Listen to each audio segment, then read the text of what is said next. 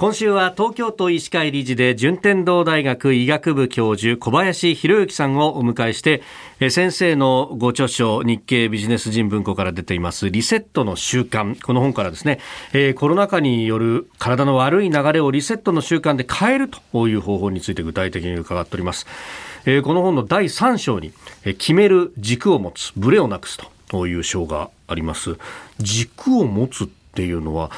これどういうことなんですか？やっぱりなんかあのその自分の軸となるものが何なのかっていうのがないと、うん、案外とブレて体調を崩したりですねパフォーマンスができなかったりするんですね。はい、例えば、まあ、今回のコロナでもいわゆるウィズコロナでいくのか、ゼロコロナでいくのかっていう2つの軸があったと思うんです。はい、でその時にどっちの軸でいくかっていうのがはっきり明確になってると多分国民にも分かりやすいしみんな進みやすいんですね。はい、そこがやっぱりはっきりしてないとみんなが迷ってしまうということですね。迷った時に結局どっちだっけっていう立ち返る先みたいなところそういうことですね。やっぱりその目標とそれが見えてないとですね、家庭も悪くなりますし、その結果も悪くなってしまうと思いますね。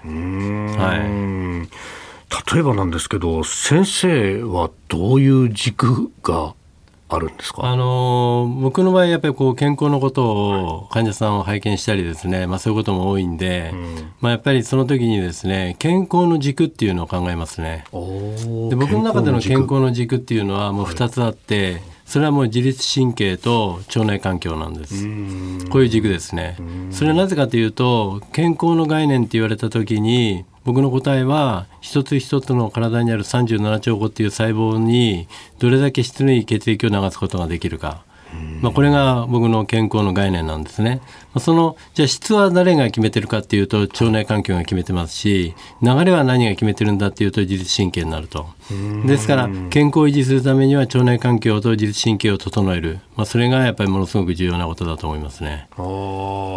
あ逆に何かこれを軸にしちゃいけないよとかそういうのってありますか？あのこれもねしっかり持っておかれた方がいいと思いますね。僕よくあの医学部の学生にですね、はい。あの今倫理っていうのがあるんですね。医学倫理。でこの倫理とは何だっていうことをですねあの答えさせるんです。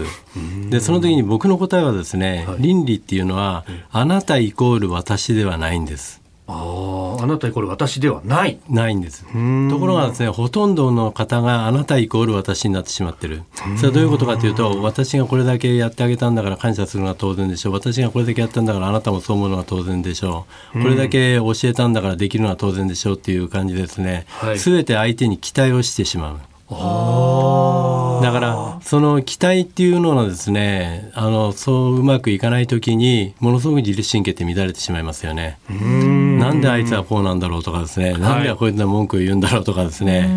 だからそこを期待しないであなたイコール私でないっていうのを根本に持ってれば期待しないっていうのを持ってればですね、はい、そこで乱れることはない。まあ、これはそういう考えの人もいるでしょう、そういう考えってこともあるよねとか、これできないのはこっちが悪いのかなとかですね。やっぱそういう考えになりますよね、はい、そうするとどちらかというと冷静に判断できると